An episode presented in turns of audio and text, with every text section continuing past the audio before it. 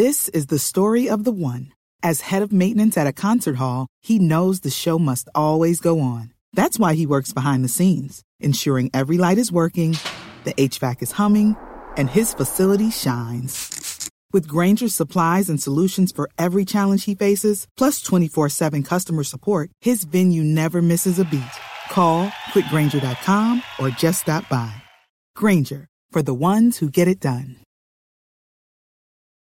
On a fall day in 1976, a farmer harvesting corn in rural Benton County, Indiana, found an unusual box in his field. The box, which is theorized to have been dropped by a helicopter, contained the body of a woman dubbed the Box Lady of Benton County. It's Kaley Cuoco for Priceline. Ready to go to your happy place for a happy price? Well, why didn't you say so? Just download the Priceline app right now and save up to 60% on hotels. So, whether it's Cousin Kevin's Kazoo concert in Kansas City, go Kevin, or Becky's Bachelorette Bash in Bermuda, you never have to miss a trip ever again. So, download the Priceline app today. Your savings are waiting. Go to your happy place for a happy price. Go to your happy price, Priceline. Her identity remains a mystery.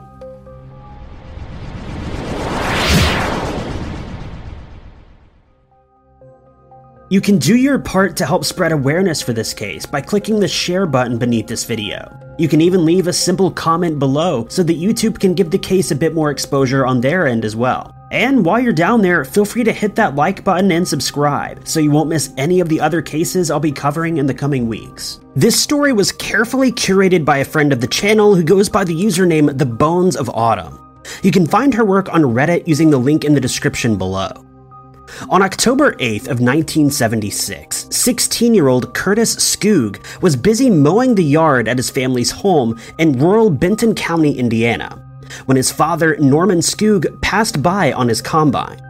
Shortly after, Norman pulled into his driveway, this time in his pickup truck along with Curtis's grandfather, Everett, who lived nearby. Knowing that something must be wrong, Curtis approached the truck to see a white cardboard box sitting in the bed. Norman had spent the day harvesting his acres of corn along Benton County Road 200 South. Around 5 p.m., while harvesting in a remote spot, about a mile and a half from the Skoog home, he made a bizarre discovery. A white cardboard box wrapped in tape and rope sat on the ground, roughly nine rows deep in the field, approximately 15 yards off of the gravel road. Norman had nearly ran over the box with his combine. When he got out to investigate the box, he realized it was far too heavy for him to lift alone. He left on his combine to get his father in law and his pickup truck. Together, they loaded the box into the bed of the truck and drove to the Skoog home. Curtis was the first to notice the pungent odor of cheap perfume coming from within the box. Using a pocket knife, he sliced open a section of the box to find a broken vial of perfume lying atop something wrapped in layers of plastic. Concerned about what may be inside, Norman phoned the police. A policeman told Curtis to return the vial to the box and wait for a sheriff to arrive. Sheriff Donald Steely arrived at the Skoog home a short time later to inspect the suspicious package. As he began to cut into the thick sheets of heavy plastic and rope, a new foul smell wafted out of the box. Steely decided he should contact the state police before proceeding any further. Indiana State Police arrived and opened the box. Beneath the layers of plastic sheeting and rope, they discovered the body of a woman. The body was taken to the local coroner's office, and later an autopsy was performed in Lafayette, Indiana. It was determined that the woman had lost her life after someone fired a single round at the base of her neck, but the round was never located.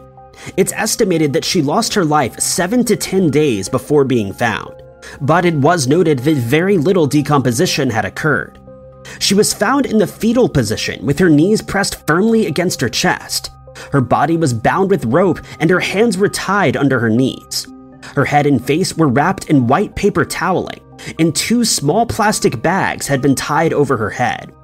Her body had been wrapped in several layers of thick plastic, similar to those used as runners to protect carpet. White clothesline style rope and heavy duty duct tape had been used to tie the plastic around the body, and it was so tightly bound that it had distorted and bruised the woman's face. The woman was white, approximately 5 feet and 2 inches tall, and weighed around 175 pounds. She was estimated to be around 60 years of age. The woman wore a green two piece pantsuit that was covered in bodily fluids, but otherwise she was clean. She wore no makeup, shoes, pantyhose, or jewelry, and had no identification. She had a few distinguishing facial features, including a large bump on the bridge of her nose and what they described as abnormally large ears. It was evident that the woman had undergone several surgeries. She'd undergone a radical mastectomy and bore a vertical surgical scar on her midsection, which extended from her sternum to her stomach. It was learned that the box had been manufactured in Illinois and inside of the box, a small vial of perfume was found, as we mentioned a moment ago, but it had no label on it. The box itself had been sealed with the same tape and rope that was used to bind the woman. Investigators believe the box had been left at the location the same day that it was found. Heavy rains had blanketed the area the previous day into the early morning hours, but the box showed no signs of moisture damage. Police attempted to use fingerprints to identify this unknown woman, However, they never found a match. This led them to the conclusion that she had never been arrested or held a civil service job. A sketch of the woman was released to the public in the hopes of identifying her. However, no one came forward to claim her body. Eventually, she was buried in an unmarked grave in Fowler Cemetery. The investigation continued, and several people came forward from states as far away as Alabama, believing the unknown woman may be their missing loved one. Unfortunately, she was not a match to any of them. Multiple theories existed, everything from a mob hit to being in the wrong place at the wrong time. However, the most bizarre and seemingly the most accepted theory is that the box was dropped by a helicopter of all things. While the area the box was found in is extremely rural, it's also a tight knit community of farmers who are outside from sun up to sundown. According to them, they would have noticed someone driving along the gravel road that morning. And while they didn't spot any suspicious cars, they did see a helicopter fly over the field early that morning. According to three separate witness statements, the helicopter approached from the northeast, swung to the southwest, and hovered near the ground for a few seconds where the box was found. A second piece of evidence supporting the helicopter theory is that when police searched the area where the box was found, they discovered an irregular circle of exposed black dirt around the dumping site. During harvest, corn stalks litter the ground, covering the soil.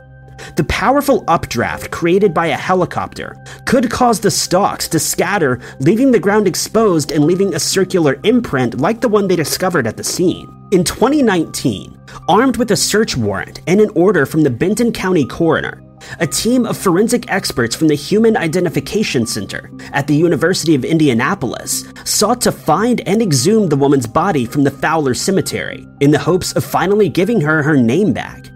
Using coroner's reports, funeral home records, and bills submitted in 1976 to cover the $450 it took to bury her body, they succeeded in finding the unmarked grave. The woman's cheap wooden casket had long since deteriorated, leaving only a body bag holding the woman's remains behind. The woman's body was taken to the morgue before being sent to the University of Indianapolis, where her DNA and dental records were submitted for comparisons. However, no matches were found. Residents and local police of the area hope that one day they will be able to find out who the woman was and who took her life. Until then, the identity of the Box Lady of Benton County will remain a mystery. In reality, who knows how this person managed to gain access to a helicopter, and why they chose this location of all places to dump this woman. Realistically, the person found inside could have come from virtually anywhere in the world, especially if the suspect had access to an aircraft. As it stands, with no new evidence in the investigation, this cold case will most likely remain unsolved. But that's the video for today, you guys. I hope you enjoyed it. If you did, be sure to hit that like button. If you loved it, maybe consider sharing, subscribing, or clicking that blue join button below to really show your support for the channel. But my name is Ty Notts, and I'll catch you guys in the next video. Our kids have said to us since we moved to Minnesota, we are far more active than we've ever been anywhere else we've ever lived. Moving to Minnesota opened up a lot of doors for us. Just this overall sense of community, the values that, you know, Minnesotans have. It's a real accepting, loving community, especially with two young kids. See what makes Minnesota the star of the North. New residents share why they love calling it home at exploreminnesota.com slash live.